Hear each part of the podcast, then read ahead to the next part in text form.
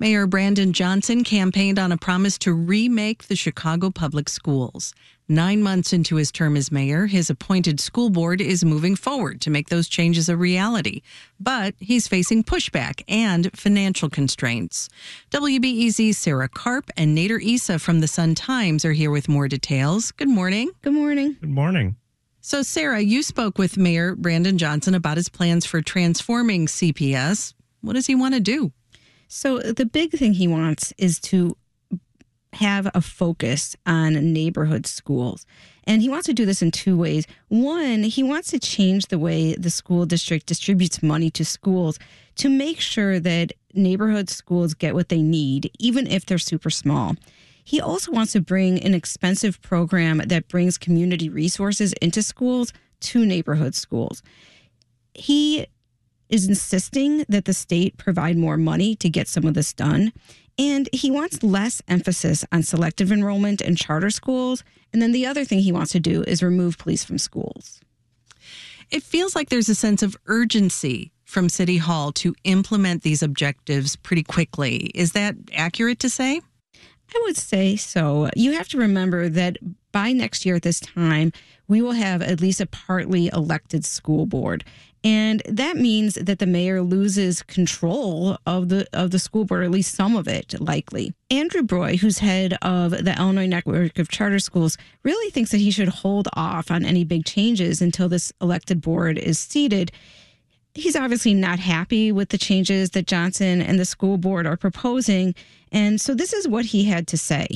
This board has a very particular view of things. Uh, in fact, they're doing it right before a new board comes on.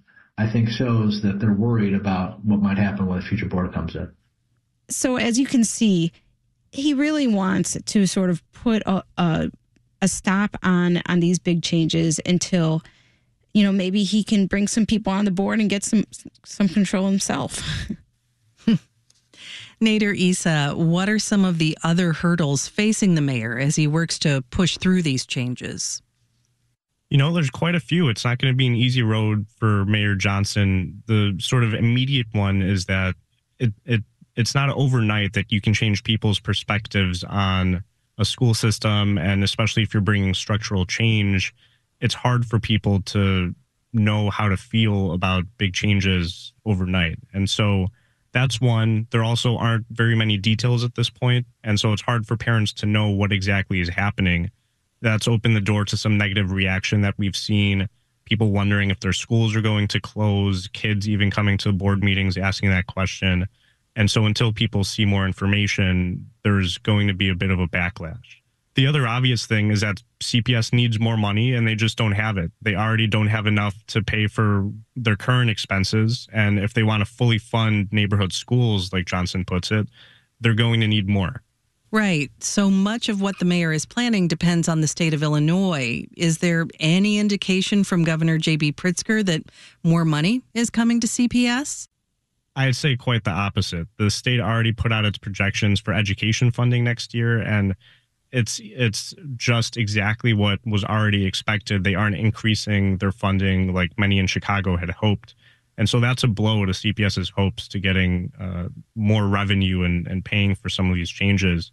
The governor is expected to give his budget address in a couple weeks. So I guess we'll see more about what the state's looking to do this year.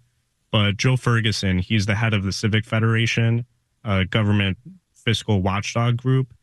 He said CPS needs to put all of these details on paper. They need to say what they're planning and how much it's going to cost. And he cautions against banking on the state for more money.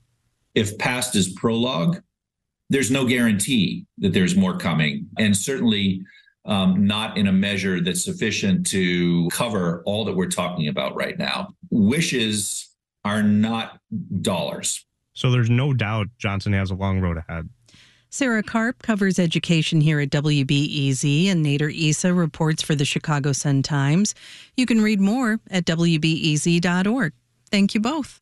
Thank, Thank you. you. This is WBEZ.